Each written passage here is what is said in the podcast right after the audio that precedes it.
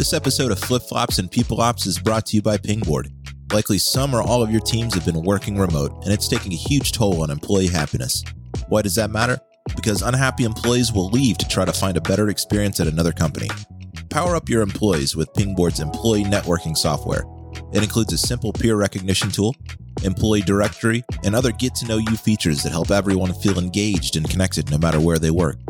Try it with your team for free today. Visit pingboard.com to learn more. Hey, everybody, welcome back to Flip Flops and People Ops. This is the show that teaches you how to build a better culture by putting your people first.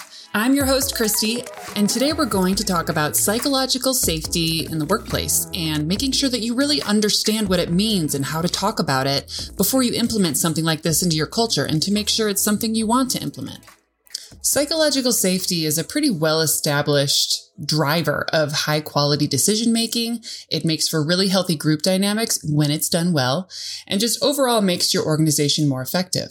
It's a pretty popular term. It's been around since the 90s. I'll get into that, but I see a lot of people using it on LinkedIn and I see them using it incorrectly.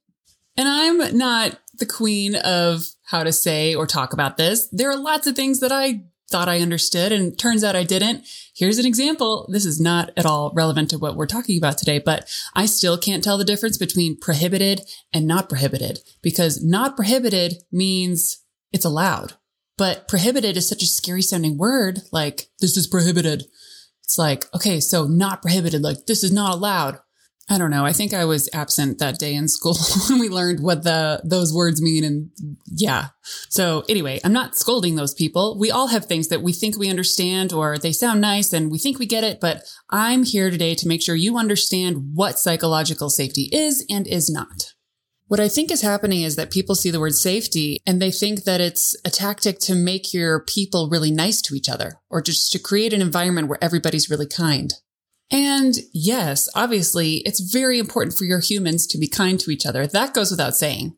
But the actual definition of psychological safety is the belief that you or anyone at the organization can speak up without risk of punishment or humiliation. We're talking about candor. It's about being direct, taking risks, and teaching your managers and your employees to be willing to say, you know what? I screwed that up. Or I don't think we're measuring the right data. Or the way we're tracking help tickets in Zendesk, I don't think makes sense for getting to the root of the customer issues that we're trying to solve. Or even, you know, I don't really understand what we're discussing right now. I need to take a step back. Someone needs to explain this to me in a different way. Now, why is this so hard for teams to do? It's because it goes against our human instinct. We have an instinct to divert blame, to want to look good in front of others, and to appease the boss. Hierarchies definitely bring that out in us. We have a tendency to stay quiet unless we're sure that what we're going to say is going to be well received by our higher ups or our peers. Failing in front of others doesn't feel safe to us. And it's because humans for generations, you know, your ancestors, my ancestors, if you really go far back, we all come from tribes. If you weren't on good terms with your tribe, you were in a lot of trouble. So it's like our little caveman brain still hasn't caught up to just how we operate now. So, psychological safety. The term was created in the late 1990s by a woman named Amy Edmondson. She was and is currently a professor at the Harvard Business School, and she was studying medical mistakes in hospitals.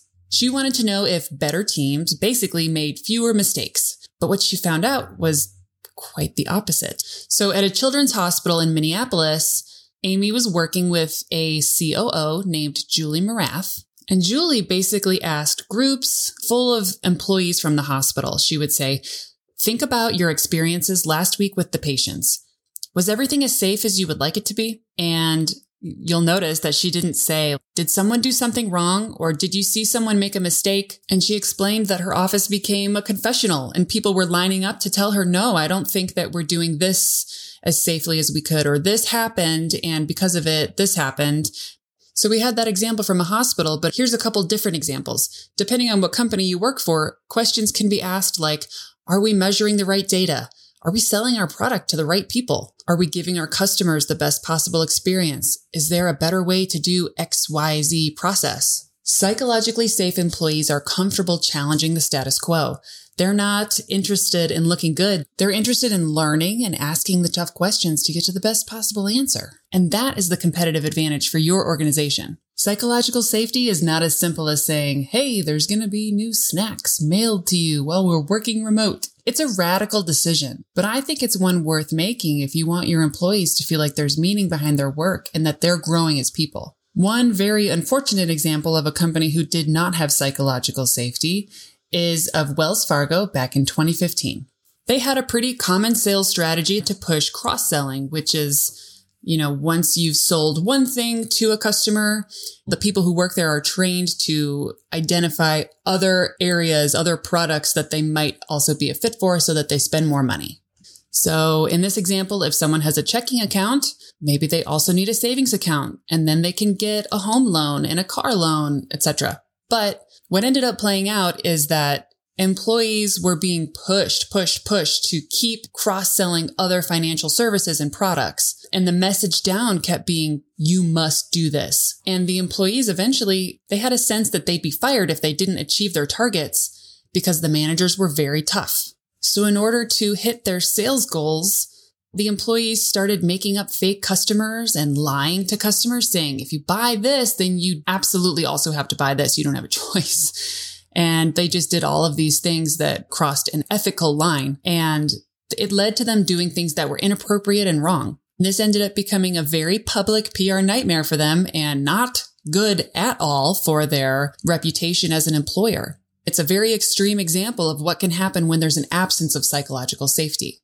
What should have happened is that the employees felt empowered to say, actually, I don't think this works. And I think it might even be encouraging some behaviors that we don't want to encourage as a brand for Wells Fargo.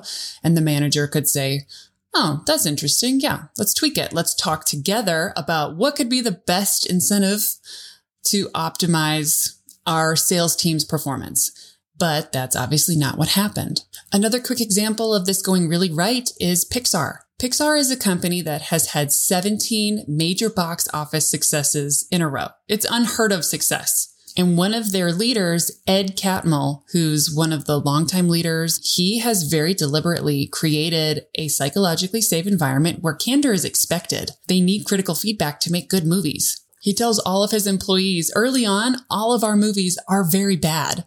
They're terrible.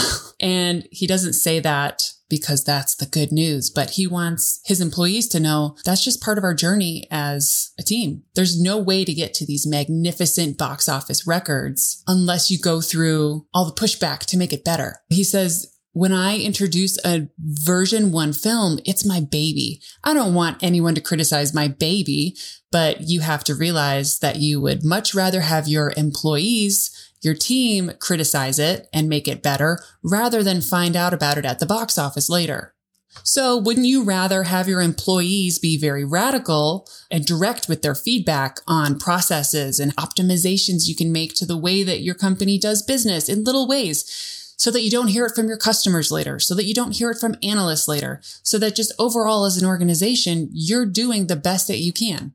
So here's a couple steps to get this started in your organization. Obviously, you would want to have some kind of training with your managers to explain what this is, what psychological safety is and isn't. It's not a reason for everyone to be super nice, but it's also not a reason for everyone to be a jerk. There is a balance. And I highly recommend you read the book Radical Candor um, and just research candor and the ways to teach your employees to say what you mean, but remember that the other person is a human. At a high level, managers should explain this candor and the psychological safety is not about aggression or personal criticism. So while open communication and feedback may not always be positive, it should still be designed to be helpful and offered with sincerity and a layer of respect in order for this to work too, and something your teams might not be used to is no more beating around the bush. You have to teach people that this type of communication requires direct, straightforward speaking. And in order to get to the point without tearing anyone down or making someone feel like they're under some kind of personal attack, a really easy thing to tell your people is to try to be candid with the spirit of building up rather than tearing down. So how can you phrase it that's like, there's an opportunity for us to do better? Or I see a chance for us to change this process, which would create a better experience for blah, blah, blah. Instead of, I think this is stupid. I think this new policy is idiotic. I hate our website, things like that. Teach them helpful phrases. I see an opportunity. I know we can do better, things like that. Your voice might be the one that makes a difference on a project, on a process, on our roadmap. And in that hospital example, it was like, hey, speaking up saves lives. Obviously, that might not apply to your company, but speaking up could be the difference between getting our Series A funding or like never taking off as an organization. Whatever it is, speaking up is what's going to make the difference. All of you should speak up. Leaders who drive these kinds of conversations are anything but soft. They have empathy and they're just trying to understand what's keeping the team, the organization, the product from being great. Now, initially, your managers might really want to focus on metrics. Obviously, metrics are important and they can help guide conversations, but they're also a little out of touch with reality because so many organizations are in a new territory with at least some part of their business because of the pandemic. So innovation is really important right now. Make sure that you teach them to say statements like, we need to hear from you. What ideas do you have? And the next step is to really get to those questions when the manager asks things like, what are you seeing out there? What ideas do you have? What help can I offer? And when they do that, they're creating a moment, especially if it's in a group setting where there's trust being built. The manager needs to listen, draw on any personal experience, share past failures, when those moments build up over time, you create a safe place for anybody to really say anything they believe. It's amazing what you can ask somebody if you really believe that they care. You can ask them anything. And if they believe you care, they will offer it back and get something out of it to learn something or feel a little bit better about a situation. And then from there, you need to teach your managers to promote healthy conflict. Conflict is considered one of the riskiest interpersonal behaviors. Like I said at the beginning, that goes against our human nature. Since this could become a habit change that's a little bit stressful because it doesn't come naturally to us, you can have everybody go through an exercise called Just Like Me, which asks you to consider. This person has beliefs, perspectives, and opinions just like me. This person has hopes, anxieties, and vulnerabilities just like me. This person has friends, family, and perhaps children who love them just like me. This person wants to feel respected, appreciated, and competent just like me. And lastly, this person wishes for peace, joy, and happiness just like me. Teaching your people to replace blame with curiosity is another way to make sure that if you implement this, it doesn't lead to defensiveness and then eventually a drop in engagement. And when direct feedback like this is given, your managers have to be taught to respond appreciatively. If you bite someone's head off the first time they bring bad news, that kills the vibe for the whole group. Managers need to say things like, thank you for that clear line of sight. And what can I do to help?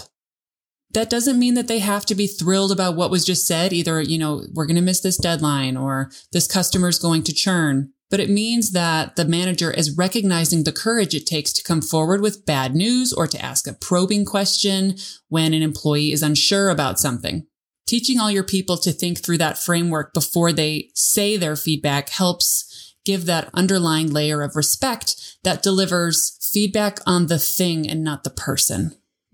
Your managers need to be told to welcome curiosity and promote healthy conflict. There is a big difference between people arguing and people having a respectful debate about ideas. A lot of times people just don't have the full story and they're like, I know if we changed this form on our marketing site that we would increase our leads by this much percent. But the other person is like, yeah, but that creates a lot of dev work on the back end. And we can't do that because then we can't build this other feature that our customers have been asking for. So everyone needs to learn to be comfortable leaning into somewhat uncomfortable conversations. But the minute things get out of hand, it's not candor anymore and it needs to be pulled back. Something really important for the leaders and any people managers to be told is that everyone now has a responsibility to be a watchdog. Anyone who observes someone using this psychologically safe idea to give candor in a way that is rude or just not helpful, make sure to pull that person aside privately and just explain to them again how to frame things in a way that are posed for growth and not posed for tearing the organization or the people down. Now, how do you know if what you're implementing is making or breaking your culture? I talk about this all the time. You should be sending pulse surveys as often as you realistically can. They should be short and brief, maybe even one question just to make sure people don't get burned out on them. But you need to really explain to your employees that you use those surveys to serve them to create a better employee experience. So after you start pushing this psychological safety and implementing some of this training for your managers and your employees, you should ask them anonymously. Do you feel like your ideas are taken seriously? How confident are you that you won't receive retaliation or some kind of criticism if you admit that you made a mistake? Do you feel like you have ideas that could change the business that aren't being implemented? And those are the open-ended questions that you should ask over the course of weeks and months and really see like, okay, are we seeing an improvement in psychological safety? Do people feel like they can say what they mean? And that they won't be ridiculed and there's trust and they will be humiliated and they'll be taken seriously. If you create this sense of psychological safety in your own organization starting now, you can expect to see over the course of time higher levels of engagement, more learning and development opportunities, and more motivation to tackle difficult problems. You're pulling out a better performance in your people when there's safety to get to the why and to ask the hard questions. That's why I said at the beginning of this that not every organization is ready for this and they might not even want it. But now if you hear this term used incorrectly or used just to try to insinuate that everybody's just going to be nicer to each other, you now know the potential for innovation and growth at your company it can create, but that it requires training at all levels for everyone to understand what's really going on and how to do it in a respectful and a kind way that pushes the company forward and doesn't quickly create a toxic culture where everyone feels like they're under personal attack. So is psychological safety right for your organization? Maybe. Go for it. Try it. Your people in your organization deserves it. But if you feel like it's not the right time, keep learning about it. Read the book Radical Candor and talk to the leadership team about how this could really be what makes or breaks your organization or at least gets you to the next level that everybody wants to get to. Make me smile. The next segment is called Make Me Smile, and this is where I tell you about a company or a person doing something awesome that I think is worth sharing. Today, I'm sharing an idea that you can try at your company to make your teams feel more connected. It works if your teams are in person, completely remote, or maybe you're trying the hybrid model. So, Terilyn Eisenhauer, she's the people manager at a company called Catchco. Catchco is a rapidly growing company that, among other things, sells a subscription to a monthly mystery tackle box to help anglers explore their passion for fishing. You could think of them like the Birchbox of fishing lures. That reference may or may not have made sense to you because it's about makeup. Anyway, Terilyn is one of those HR unicorns that I talk about sometimes. She's awesome. She owns recruiting, onboarding, office management, events, you know, just the overall giant task of overseeing the employee experience. She does a lot. So with the help of CatchCo's Culture Committee and her direct report, Zoe DePreta, she recently implemented something called the House System. She divided her company up into houses and the houses are structured in ways that the people in them wouldn't normally work together. So in each house, there is at least one member of the leadership team and a mix of other people from, you know, finance, operations, marketing, product. There's team spirit, some healthy competition and a whole lot of team building. And each house has its own Slack channel and is named after a awesome fish pun. And here are some examples. One house is called Bed Bass and Beyond. Another is called Black Hole Sunfish, which is very metal. And another example is Fluke Skywalker, just to name a few. They have challenges and chances to win points all the time, and it gets everyone to come together and try to get their house to have the most points. So, for example, she'll have them fill out a mental health survey that's not anonymous, but if you put your house at the end, then the house gets points. She'll make a hashtag for LinkedIn, you know, why I w- love working at Catchco, and that gives you points. Some other examples are finding the hidden link in the monthly newsletter, attend a fireside or present at the Shark Tank idea competition, or compete in a photo scavenger hunt, or, you know, even step challenges where people get their steps in and get their exercise. So team spirit and healthy competition aside, The house system is extremely useful for Terilyn from a people ops perspective because one person from each house is also a member of the culture committee. So when Terilyn needs volunteers or needs to spread the word about something, she'll ask those seven delegates from each house, like, Hey, bring this to your house. Make sure everybody knows. CatchCo is bringing in a lot of remote employees and they wouldn't be as easily integrated into a group of 60 people in person, but they will be more easily integrated into these house groups of eight to 10. CatchCo has received a round of funding and went from 45 to 70 people in about three months. So the houses host a happy hour for the new hire that has been assigned to that house instead of scheduling a happy hour with the entire company or just the same extroverted people who might get tired of being asked all the time. So Terilyn is a great person for you to connect with on LinkedIn. Make sure you follow CatchCo because they have such a fun and lovely culture and they're hiring like crazy. I'll link out to all of these pages and examples in the show notes, including a picture of the CatchCo team and one of their recent murder mystery nights.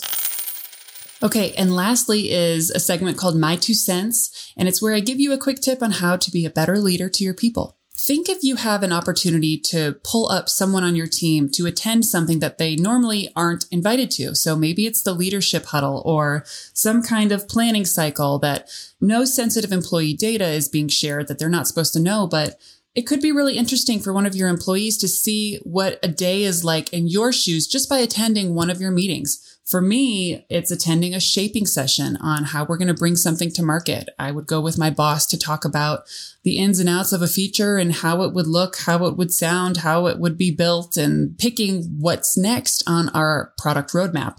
So see if you can find a way to pull someone up. Don't do it with just one person because that might make people think that there's some favoritism, but find a way to not all the time, but when it's appropriate, grab someone from the team and be like, Hey, come with me.